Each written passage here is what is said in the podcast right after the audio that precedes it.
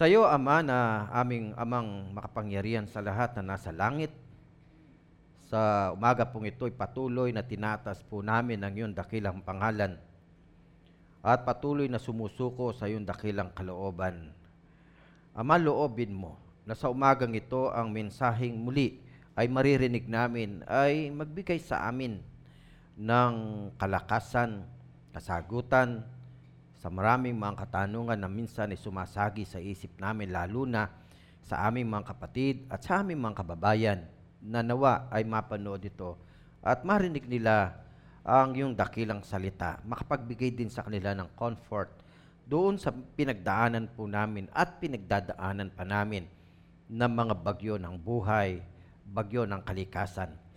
Kaya naman, ang iyong abang lingkod ay lumalapit sa iyo upang minsan pa kami patuloy na pakalinisin mo at patawarin mo anumang mali na nakita mo sa amin.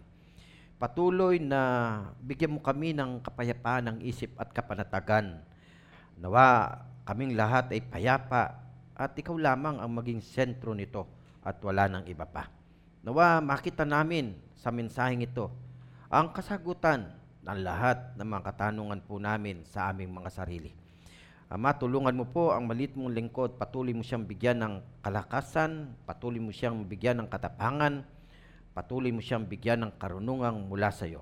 Nawa ang salitang maririnig namin na hindi manggagaling sa kanyang sariling kaalaman, karunungan, kundi lahat ng ito ilinagay mo sa kanyang bibig upang magsilbing aral at kalakasan ng bawat isa. Ama, lahat mga bagay nito ay aking samot dalangin pangalan ng iyong anak na si Jesus, aking Panginoon, mula po ngayon magpakailanman. Amen and Amen. Magandang umaga po muli sa inyo mga kapatid. No, sa lahat ng mga kapatid natin na nandito, salamat po, nakarating kayo sa kabila po ng talagang uh, medyo may pinagdaanan tayo. Yung iba, baka po naglilinis pa ng bahay kasi nga dahil doon sa bagyo po ng ating uh, pinagdaanan. Alam po ninyo, mensahe natin ay making it through the storms of life. So pag-usapan natin yung mga bagyo. Pag-usapan natin yung bagyo ng kalikasan. Pero pag-usapan din natin yung bagyo ng bawat buhay ng bawat tao. Kasi ako po naniniwala, katulad ng sinabi ko kanina, iba-ibang bagyo, iba-ibang klase ng bagyo ang dumarating sa buhay natin. May mga bagyo na minsan sa pamilya namatayan. Actually, kung mababalitaan nyo, bumabagyo na nga tapos nadaga na, namatay, apat, Dasma, Riñas, Cavite. Kaya sobrang, alam po ninyo, sakit, uh, sakit sa atin. Tapos naman, yung ilan nating kapatid, uh, may mga sakit ang pamilya. Uh, nagkakaroon ng karamdaman ang mga mahal sa buhay. Uh, minsan, masakit din yun kasi lalo na sa mahal mo sa buhay. O minsan naman, may mga problem na na-encounter tayo in our family. Kaya iba-iba hong level ng bagyo na dumarating sa ating buhay. Kaya sa umagang ito, ang pag-usapan po natin ay bagyo din. Pero ito ay may kinalaman kung paanong, bakit nangyayari ang lahat ng ito. No, yun po yung ating pag-usapan. Kaya ang paksa natin, huwag niyong kalimutan, making it, okay, through the storms of life. Sa magitan po ng mga bagyong yan, kaya natin na, na lalo pang maging malakas. Na, yun po yung paksa natin. Ang teksto po natin ay makikita natin sa Matthew chapter 8 verse 24 to 27 at doon po sa Matthew chapter 14 verse 28 to 33. Okay, marami pong mga talata ang Biblia na ibibigay po natin sa umagang yan para siyempre magbigay sa atin ng kalakasan. Okay, sa umaga pong ito. Okay. Ang unang talata po ay sa Matthew chapter 8 verse 23 to 27. Ganito po ang sabi ng Biblia. Sumakay si Jesus sa bangka kasama ng kanyang mga lagad. Habang sila'y naglalayag sa lawa, si Jesus ay natutulog bilang biglang bumugso ang isang malakas na unos at halos matabunan ang, ng mga alon ang bangka. Dahil sa labit na takot, si Jesus ay nilap, nilapitan at ginising ng mga lagad, Panginoon, tulungan ninyo kami. Lulubog tayo. Sabi nila. Ngunit sinabi niya sa kanila, bakit kayo natatakot? Napakaliit naman ang inyong pananampalataya. Bumangon siya, pinatigil ang hangin at ang mga alon, at bumuti ang panahon. Namangha silang lahat at sinabi, Ano kayang uri ng taong ito? Maging ang hangin at ang lawa ay sumusunod sa kanya. Yun po yung unang mga teksto natin na, na babaybayan po natin. Ang ikalawa, na teksto po natin ay makikita natin in Matthew chapter 14 verse 28 to 33. Ay ganito po. Actually, mabilis po yan. Uh, pinutol ko lang po, kinuha ko yung 28. Ang sabi niya ganito.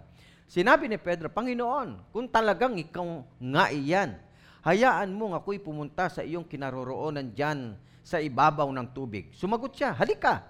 Mula sa bangka ay lumakad si Pedro sa ibabaw ng tubig papunta kay Jesus. Ngunit nang mapansin niya na malakas ang hangin, Siya'y natakot at nagsimulang lumubog. Panginoon, sagipin ninyo ako.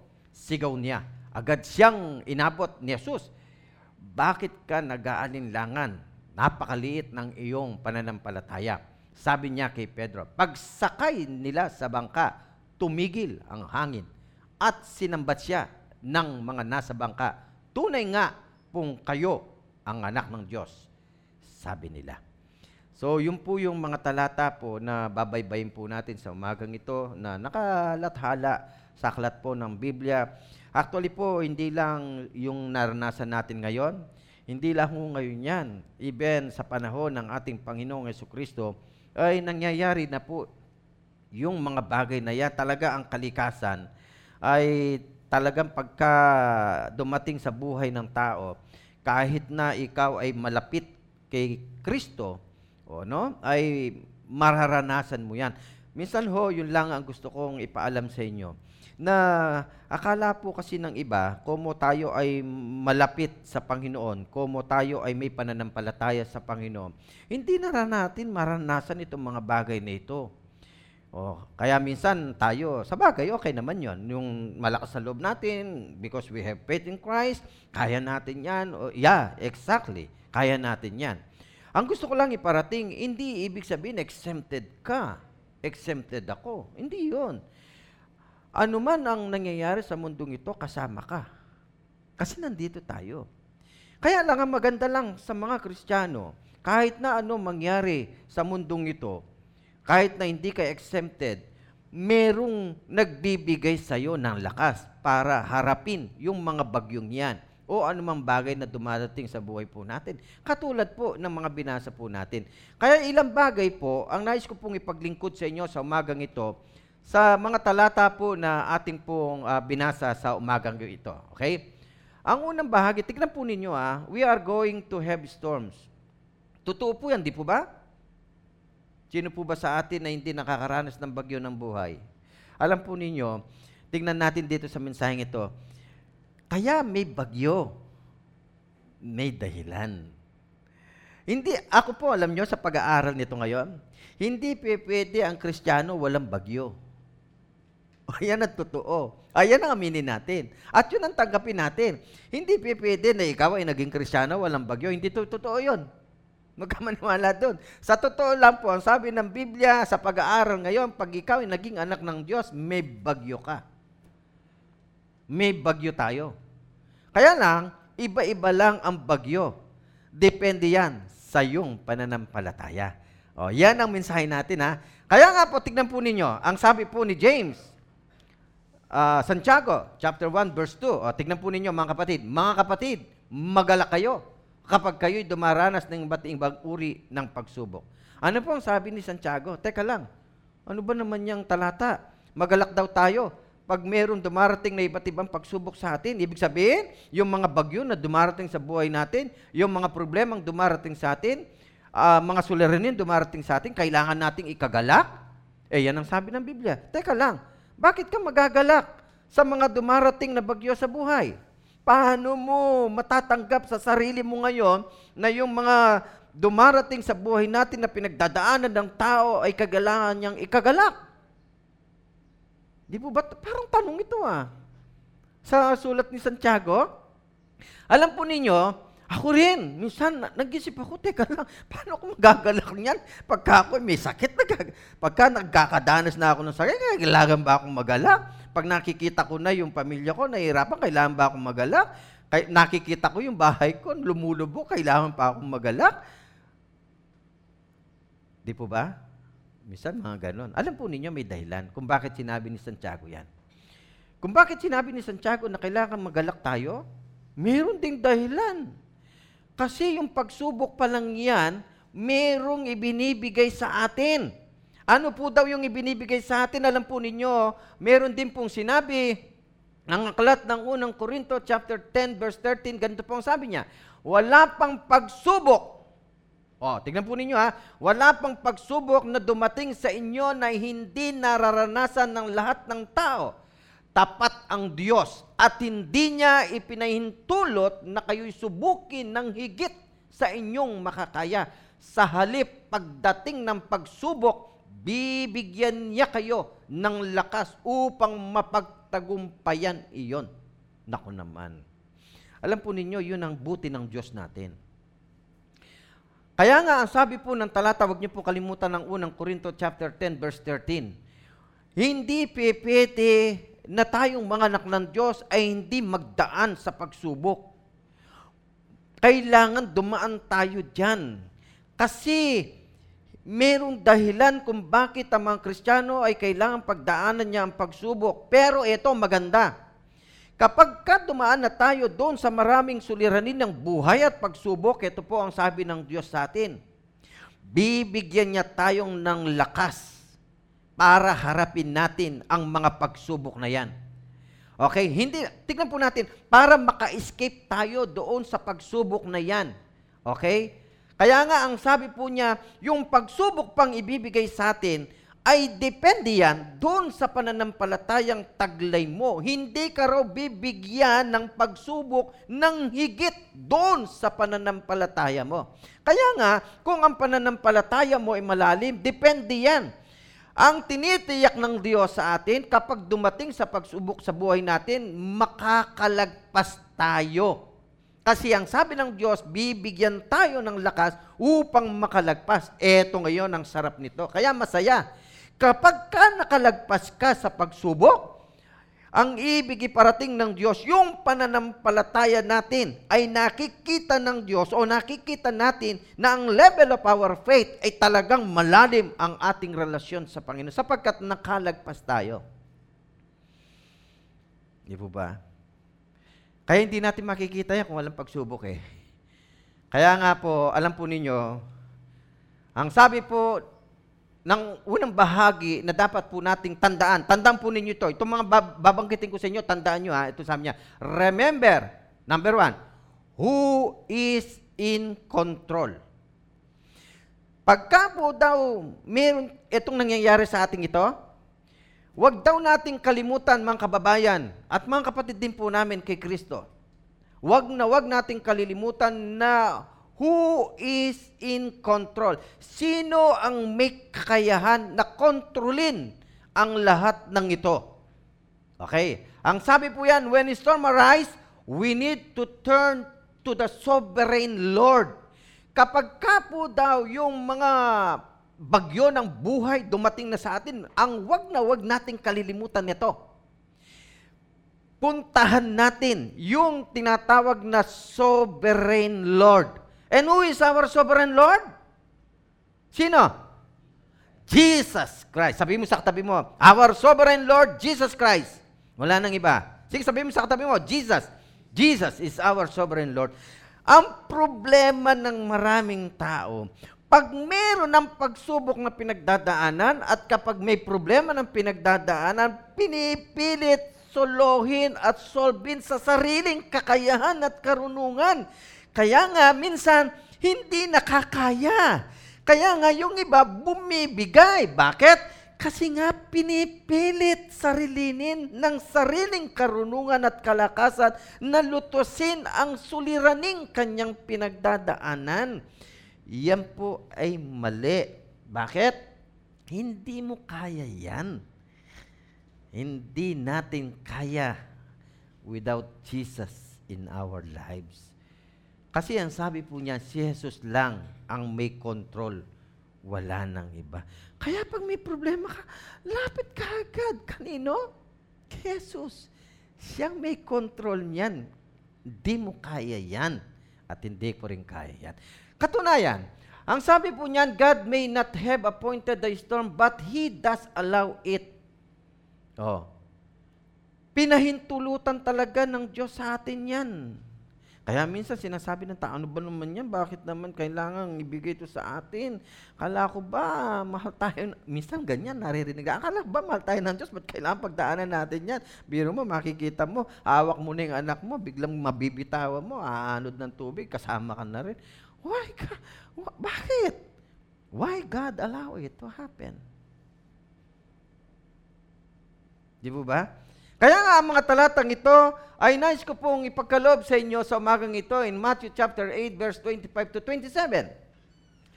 Dahil sa labis na takot, si Jesus ay nilapitan at ginising ng mga lagad, Panginoon, tulungan ninyo kami. Lulubog tayo, sabi nila. Ngunit sinabi niya sa kanila, bakit kayo natatakot? Napakalit naman ang inyong pananampalataya. Bumangon siya, pinatigil ang hangin at ang mga alon at bumuti ang panahon. Namangha silang lahat at sinabi, ano kayang uri ng taong ito maging ang hangin at ang lawa ay sumusunod sa kanya? Who is our sovereign Lord? Jesus. Sino si Jesus? Ano ang kayang gawin ni Jesus? Ano ang pwedeng gawin sa iyo ni Jesus? Meron ba siyang kakayahan na meron siyang gagawin sa buhay mo? Meron. Ang sabi ng talata ng Biblia, kahit ang kalikasan ay kayang sumunod sa Kanya.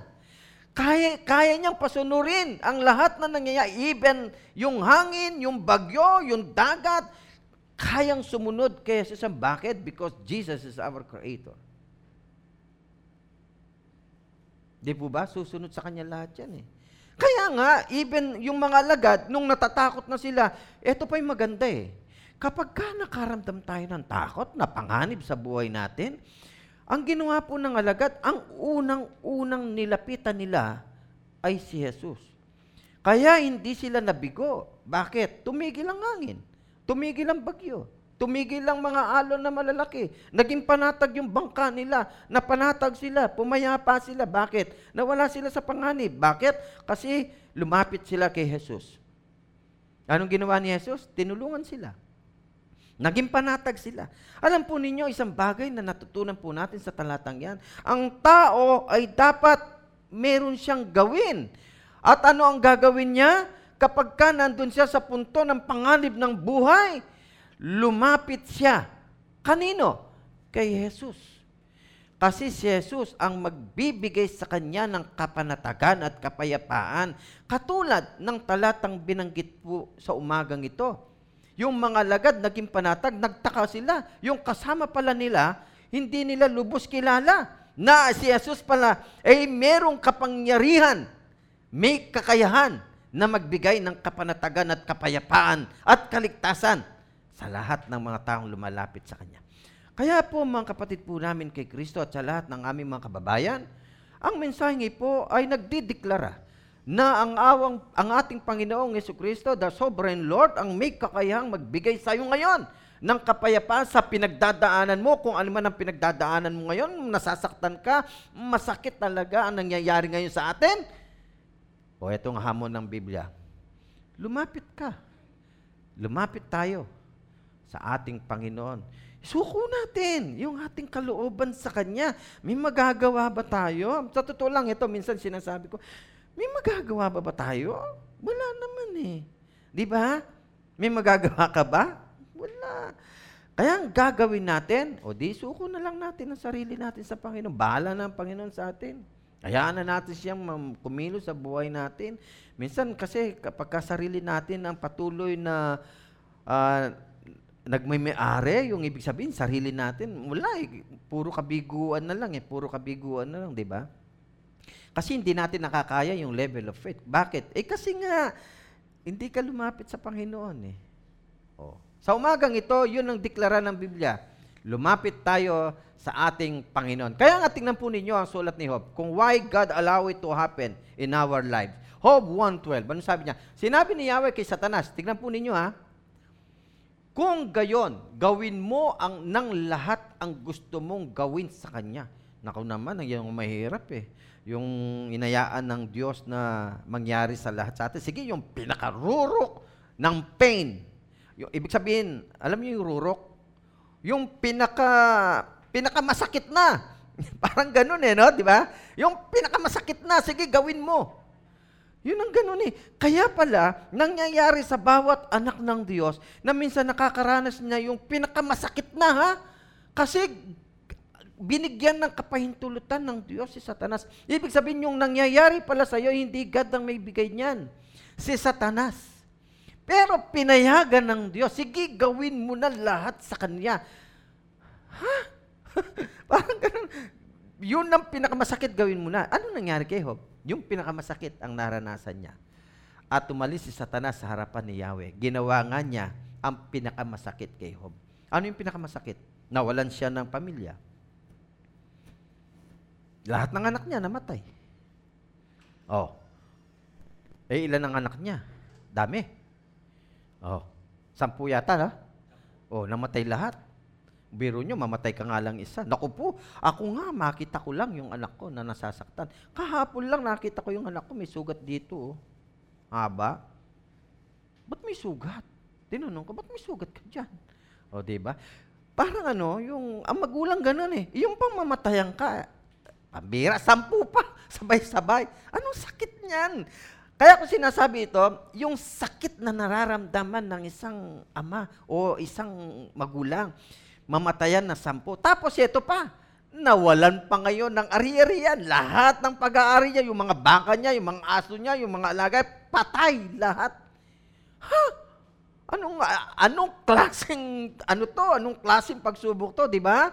O, pagkatapos ito pa, eh dahil wala, maayos pa siya. Ito pang gusto ni Satanas. Nako, kaya patuloy ka sinasamba niya, pinupuri ka niya kasi ang katawan niya okay, malusog eh. O ano sabi niya, bigyan mo sakit yan, susumpahin ka niya. O gawin mo lahat. Itong God natin, ano lang eh, sige gawin mo, parang payagan niya lahat. O pinayagan. O ano nangyari? Nagkaroon ng bukol, sakit mula sa paa hanggang ulo, nagnanaknak. Ha? Ano nangyari? 'Di ba? Yung pinakarurok ng sakit naranasan ni Job because God allow it. Tanong natin, bakit? Bakit pinayagan? Huwag niyong kalimutan yung talata sa Bible na yung pagsubok is a according to level of your faith. Si Job, kaya niya yan. Bakit? Kasi yung pananampalataya niya, malalim. O, tanong natin, sa conclusion ni Job, nagtagumpay ba siya? Yes. Nung magtagumpay siya, ito pang maganda binalik ng Diyos ang lahat ng nawala sa Kanya. Hindi lang basta binalik, dinoble pa. Dahil nagtagumpay siya sa pagsubok na kanyang pinagdaanan. Mga kapatid ko po kay Kristo sa umagang ito, sa umagang ito, alam ko po, hindi ko man nakikita sa inyo, pero alam ko may kanya-kanya kayong pinagdadaanan sa buhay. Pero ang mensaheng ito ay patuloy na naging encourage sa atin, sa bawat isa, na anuman po yan, Huwag po kayong magalala, huwag kayong matakot. Bakit? Kasi si Jesus ay nasa sa inyo. Basta po ang gawin lang natin, puntahan natin si Jesus. Siya lagi yung ating puntahan kasi siya yung ating sovereign Lord. Okay? Next. Remember this. Remember there is a purpose. Kanina, remember, ano daw yon? Our Lord is our sovereign Lord. Uh, di ba? Ngayon naman, tingnan po natin. Remember, there is a purpose. Yung lahat ng nangyayari sa atin may dahilan. Why? Sabi ni Matthew chapter 14 verse 22, ah, sabi niya, Jesus told the disciple to get into the boat. Ibig sabihin yung talata, sabi niya, sige, sumakay kayo sa bangka, ang sabi ng ating Panginoon. Actually, ang, ta- ang talata ay ito.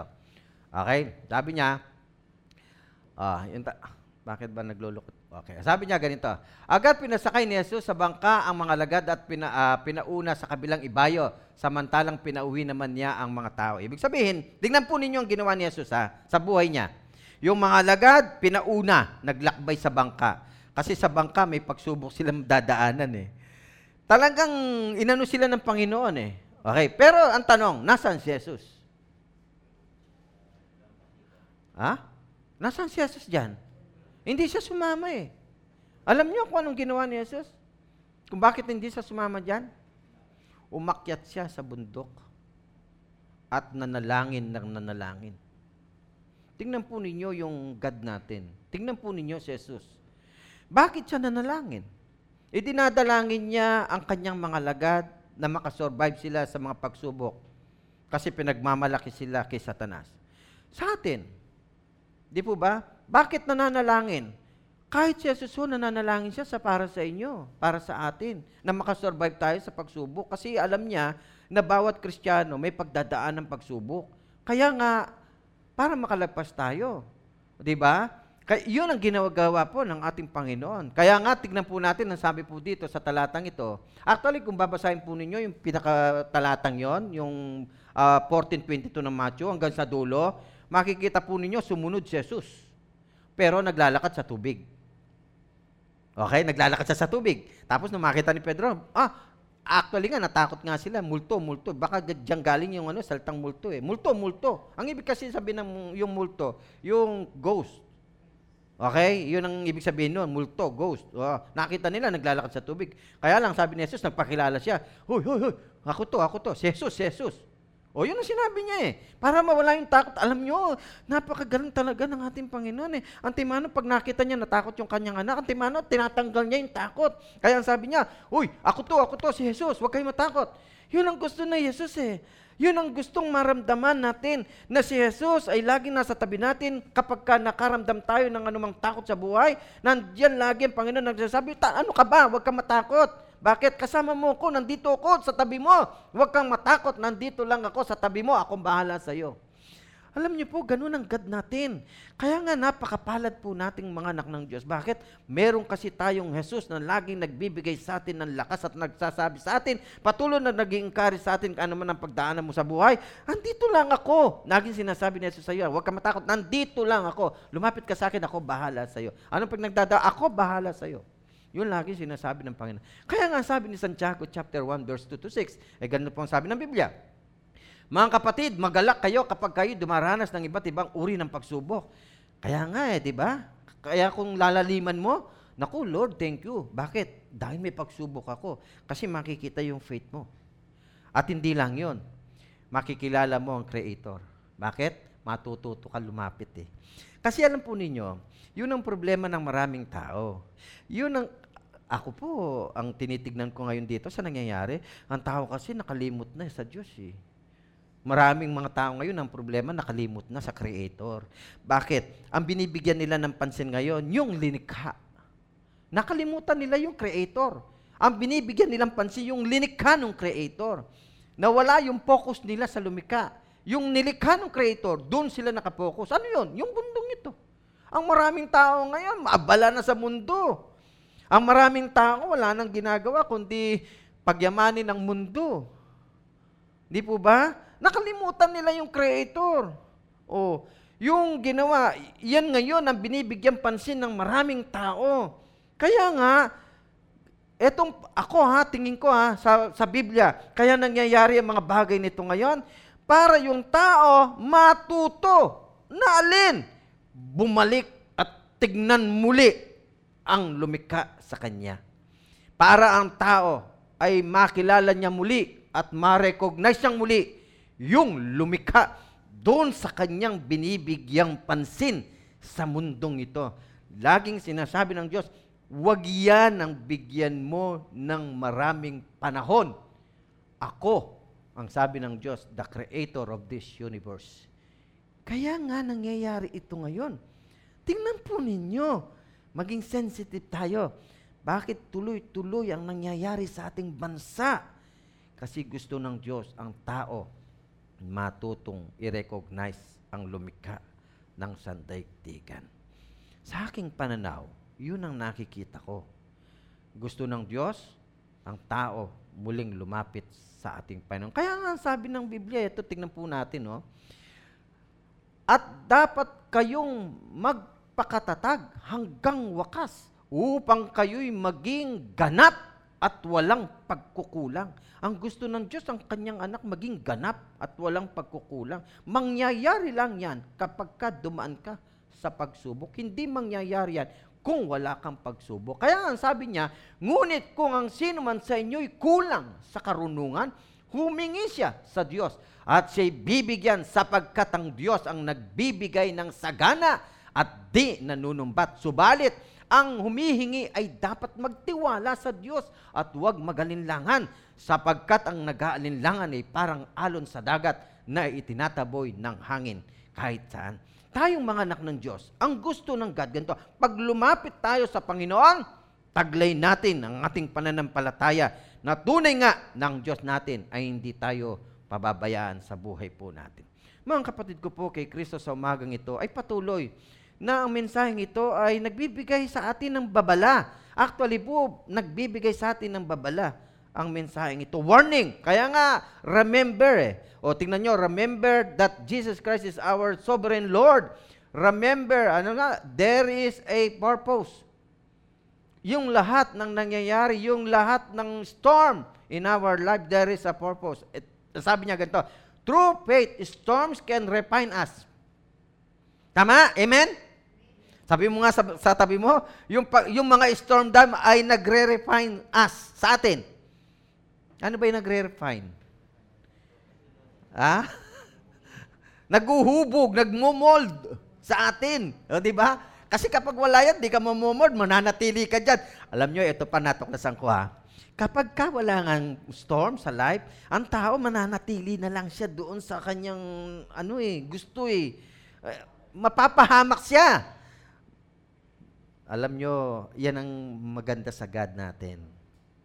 Ayaw niya ng sino man mapahamak. Kaya gagawa siya at gagawa ng paraan eh. At ang paraan, oh eto, yun nangyayari sa atin. Para yung kanyang anak na linika ay matuto, magising sa kanyang kinasadlakan at bumalik doon sa Creator. Kaya nga sabi niya, true faith, sa magitan ng pananampalataya mo, storm can refine us, purify us, and bring about the salvation of our souls. Yun ang punto ng ating Panginoon para magkaroon ng kaligtasan ng lahat ng tao. Hindi siya manatili doon sa kinasadlakan niya at matuto siyang muli ay lumapit at kilalanin ng dakilang may kapal. Oh, yun ang sinasabi niya eh. O, pakinggan po ninyo ang sinasabi sa 1 Peter chapter 1, verse 6 to 9, mga kapatid. Okay?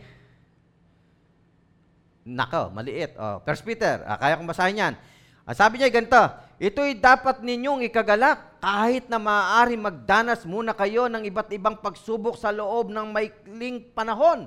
Ang gintong nasisira ay pinararaan sa apoy upang malaman kung talagang dalisay Gayon din naman ang inyong pananampalataya na higit na mahalaga kaysa ginto ay pinararaan sa pagsubok upang malaman kung ito'y talagang tapat.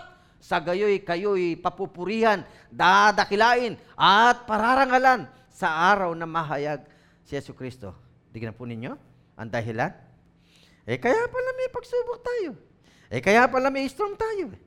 Katulad daw ng ginto. Actually, masigit para tayo sa ginto, yung pananampalataya natin. Higit daw ang pananampalataya natin na kailangan talaga madarang sa apoy o madarang sa pagsubok para malaman talaga natin kung dalisay at tapat ang ating pananampalataya. Yan ang dahilan. O, di malaman mo ngayon kung tapat ka nga, kung dalisay nga ang pananampalataya mo sa ating Panginoon. Kasi malalaman mo yun eh, di ba? Depende yan sa reaction mo. Depende yan sa pagtanggap mo. Doon sa storm na dumarating sa buhay mo. Ah, di ba? Kaya tiluin po natin. Ano pa sabi niya? Remember, Jesus is our intercessor. Ito maganda. Remember, wag niyo kalimutan na, remember, Jesus is our intercessor. Bakit? Anong sabi niya? Jesus had gone up into the mountain to pray. Siya yung laging namamagitan. Kaya nga, naalala niyo yung kwento na, ito ay, naikwento ko yata ito eh Uh, kinuha ko din to ah, hiniram ko lang yung kwento, hindi galing sa akin to. Uh, isa sa pastor ang nagbanggit nito. Sabi niya, nagaway daw sila mag-asawa. Oh. Actually, yung sabi niya, narinig, napanood ko to sa video eh. Uh, gumagawa daw siya ng mensahe. Eh yung asawa niya, walang tigil sa kakabunga nga. O sino ba namang makakakonsentrate doon? nagawa ka ng mensahe, bubunga ka ng bubunga nga. O hindi ko sinasabi yung mga babae, bungangera ha. Bahala na kayo dyan. Ngayon, nagalit yung, yung pastor. Actually, yung testimony niya na sa buhay niya, ginawa niya, kinuha niya yung Bible. Binato niya. Binato ng Bible. Di, totoo to. Hindi kwentong barbero to, ha? Totoo to, binato niya. Pero hindi raw niya pinatamaan. Siguro yung Bible, umikot. Huwag mong tatamaan, lumihis ka ng konti. Siguro ganun sabi, hindi raw tumama. O, di ba? O, di tumigil daw yung babae. Eh, nagalit yung babae, nag-away sila. Eh, anong problema pag nag-away yung babae at saka lal- ang asawang lalaki? Eh, di outside ni Columbus yung lalaki. Eh, siyempre, nagalit yung asawang babae. Hindi makalapit. Eh, galit yung lalaki. Ang sabi daw ng Panginoon sa kanya, lapitan mo. Ha? Sabi ng pastor, galit nga ako sa kanya, lalapitan ko. Sabi ng pastor, lapitan mo. Hindi ikaw yan, ako yan. Sabi ng Panginoon sa kanya, ganun ba? Sige po. Lumapit sa asawa niya. Ah, ano niya, ah, umingi ng patawad. O, di ganun, sabi niya. Eh, nung gabi daw, ah, nakahiga na sila. Yakapin mo. Sabi ng pastor, "Yaka, nag-aaway nga kami, yayakapin ko, sabi niya. Eh, yung babae, nakaganito. Oh, alam mo, nakaredy rin eh, no ha? Kasi baka biglang milakos. sabi ng sabi ng Diyos sa kanya, yakapin mo, hindi ikaw yan, ako yan, ako. Sige, yakapin mo. O, di niyakap niya. Ang tanong, nagbati ba sila? Yes. Bakit? Because of Jesus. Remember, Jesus is our intercessor. Hindi ikaw yan. Tandaan po natin yan, hindi tayo yan.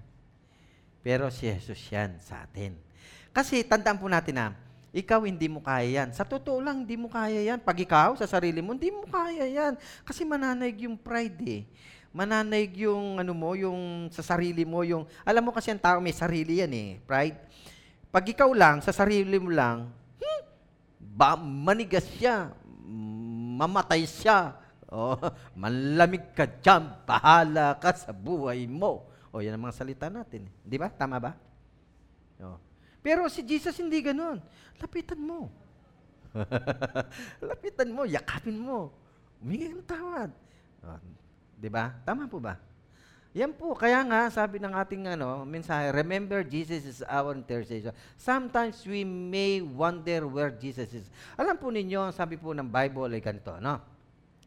Matthew chapter 14 verse 20, matapos niyang pa- paalisin ang mga ito, mag-isa siyang umakyat sa bundok upang manalangin na nag-iisa. Siyang inabutan doon ng gabi. Grabing manalangin talaga si Jesus. Hanggang gabi nananalangin. Kaya ba natin yan? Tayo, nga minsan. O ito pa ang problema ng tao. O, pasensya na kayo, medyo ano ako ha. Binibigay ko na lahat para makapag-encourage. Ang tao kasi may problema. Pag nagpe-pray, ah, mat- siguro matagal na yung ano, mga 15 minutes. O, minsan 30. Pag sumobra na doon, nantok na eh. O, di ba? Bakit? Kamo? O, di, di, may dahilan yan, may dahilan yan. Alam bakit? Alam mo kung bakit? Mga kapatid, kasi pagod tayo. Kasi ang tao ngayon, sobra na ang ano niya sa trabaho.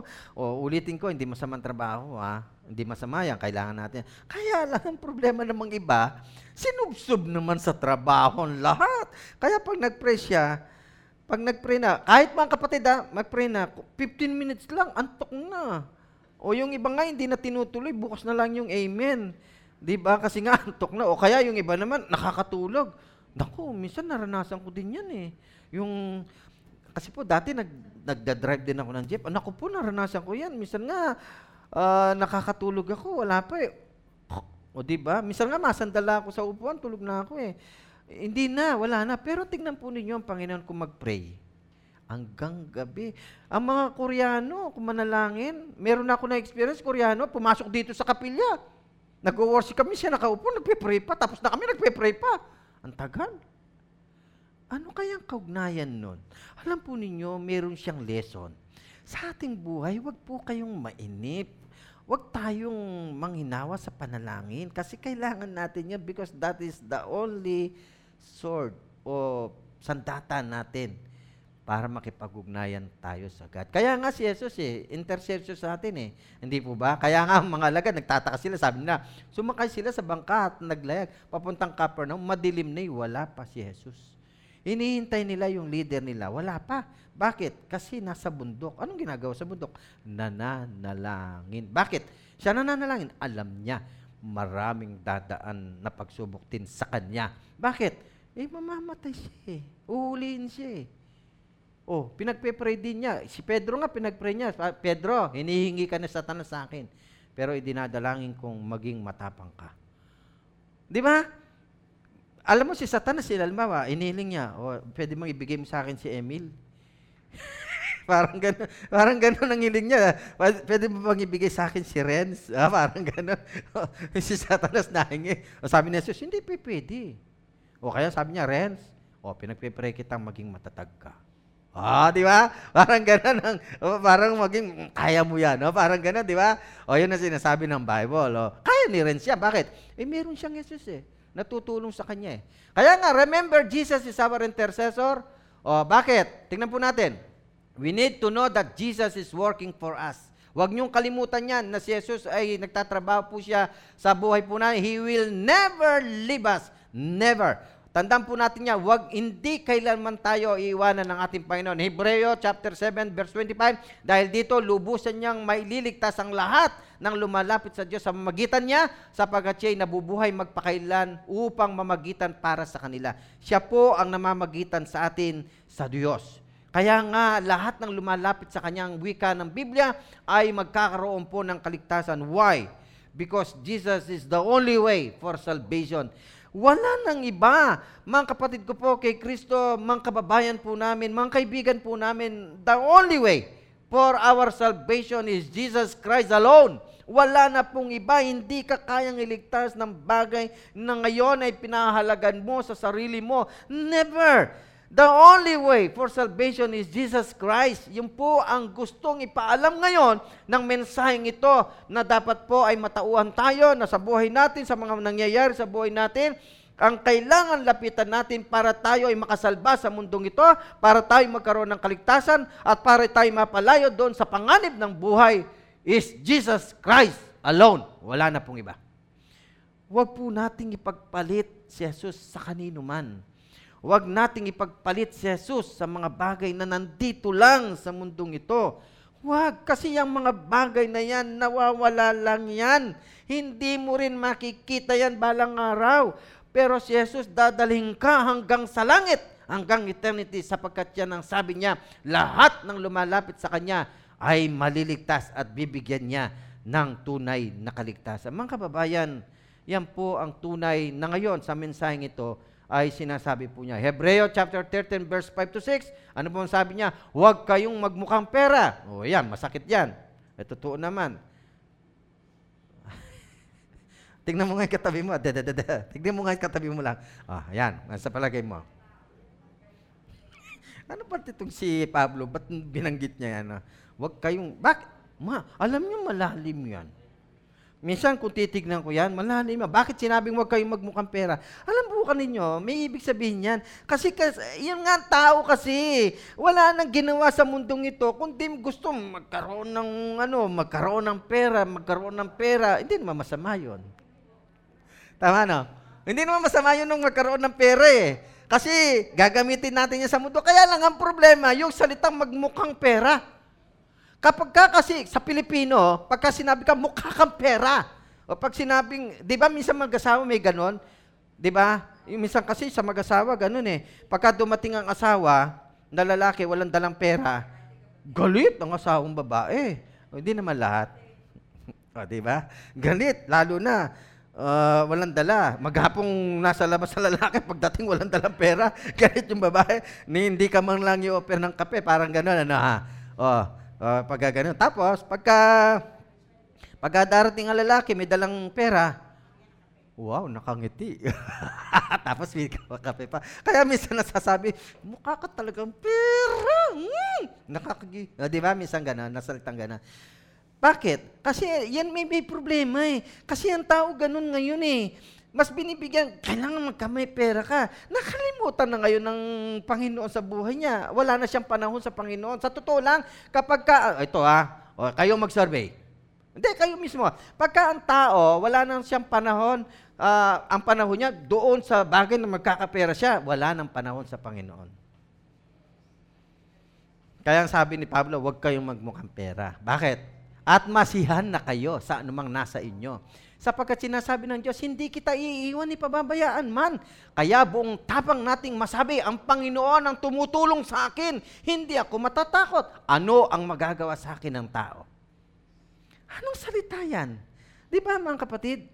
The only ah, way para ang tao dito sa mundong ito magkaroon ng kapanatagan at kapayapaan, oh, mga kapatid ko po, si Jesus lang Si Jesus lang, wala na pong iba. Nawa po makita po natin yan at ang mensaheng ito ay dinadala po tayo doon. Okay. Remember, you can't make it on your own. O, tanda natin yan. Hindi mo kayang mag-isa nang sa sarili mo lang. Bakit? The disciples rode for three or four miles against any strong and contrary wind. Kasi naglakbay sila, pasalungat yung hangin. Tingnan po ninyo ang sabi ng Bible, ha?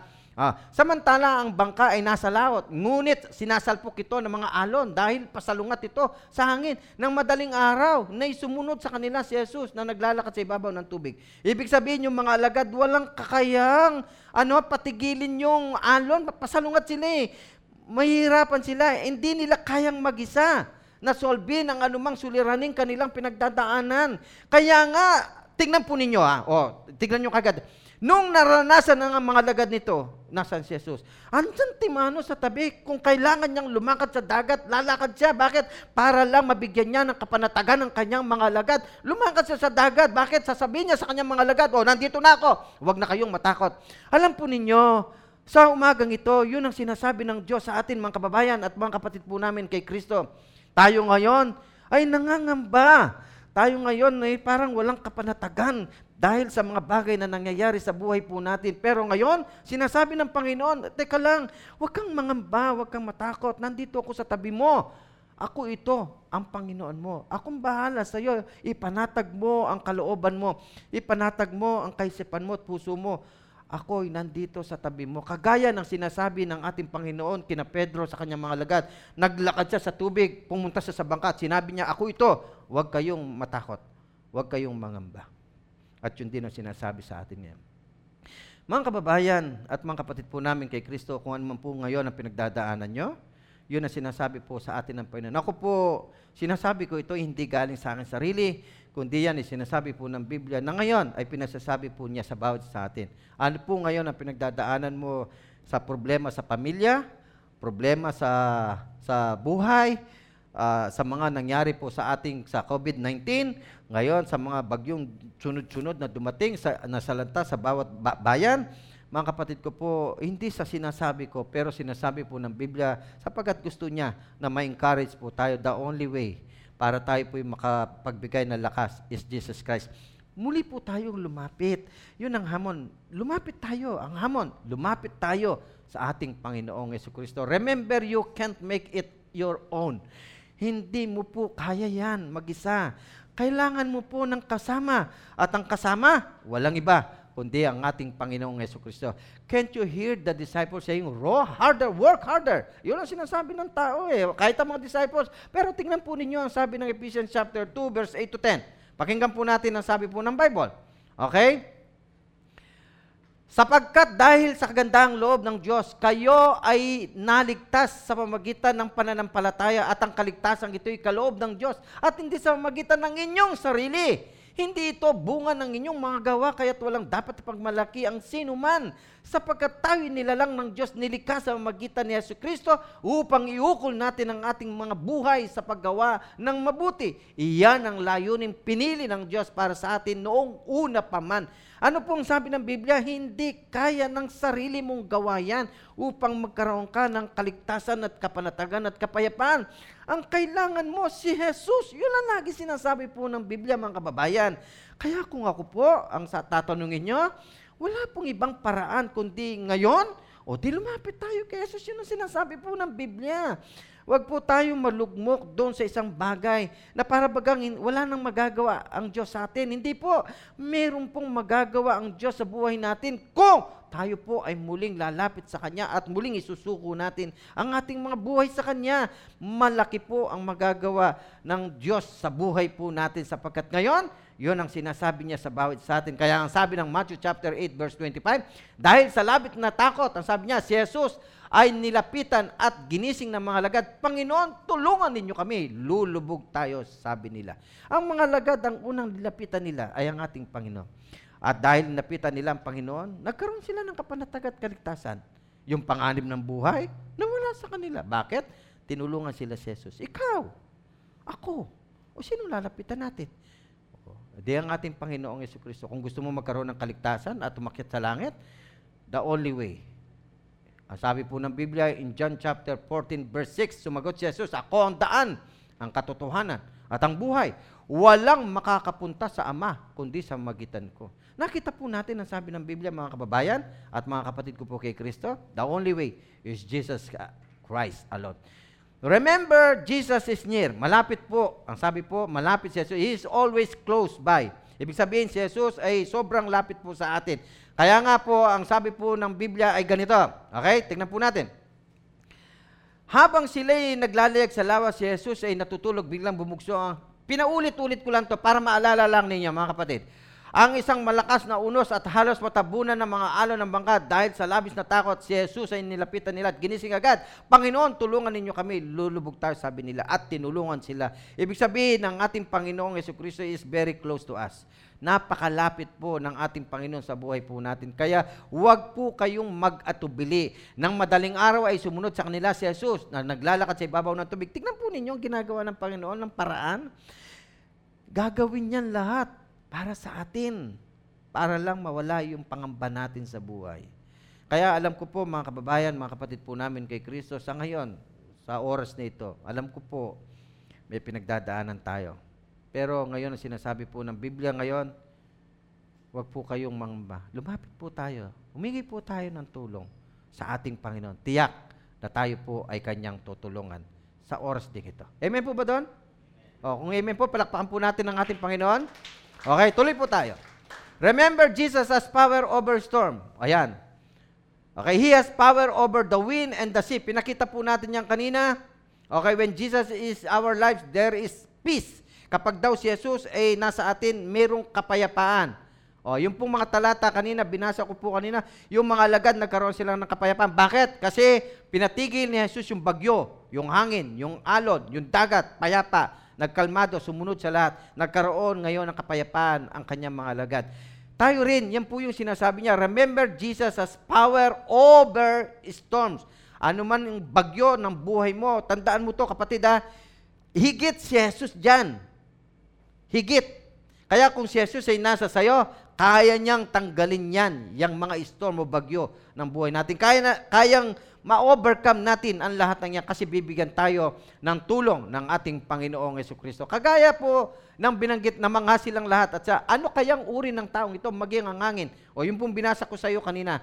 Inuulit ko po ito para lang ma- maukit sa isipan ninyo na si Jesus ay merong kakayahang gawin na patigilin ang anumang pinagdadaanan ng tao. Hayaan po natin siyang kumilos sa buhay po natin. Okay pa? Pangwakas po, pang conclusion ko po, kawakasan ng mensaheng ito, mga kapatid, riding out the storm of life. Ano po sabi? God has not promised us a storm-free journey, but He will provide the faithful with a safe landing. Ang Panginoon po raw ay hindi nangako sa atin in our journey ay wala kang mararanasan na storm. Hindi ko sinabi yan. Pero ang sinabi niya ay ito, siya po ay mag-provide no, ng maayos na pamamaraan para po tayo ay makasalba doon sa mga bagyo na pinagdadaanan po ng buhay po natin. Yun ang ipinangako ng Diyos. Pero hindi niya pinangakong hindi ka makakaranas ng bagyo sa buhay. Katunayan, totoong makakaranas ka. Pero ito maganda, pangako niya, bibigyan kanya ng lakas para mapagtagumpayan mo ang anumang hamon ng buhay. Sa umagang ito, mga kapatid po namin kay Kristo at sa lahat na nandito ngayon, isang bagay lang gusto sabihin ng Diyos. Panatag tayo. Hayaan na lang natin si Jesus sa buhay natin. Tanggalin natin yung mga agam-agam. Tanggalin natin yung mga doubt.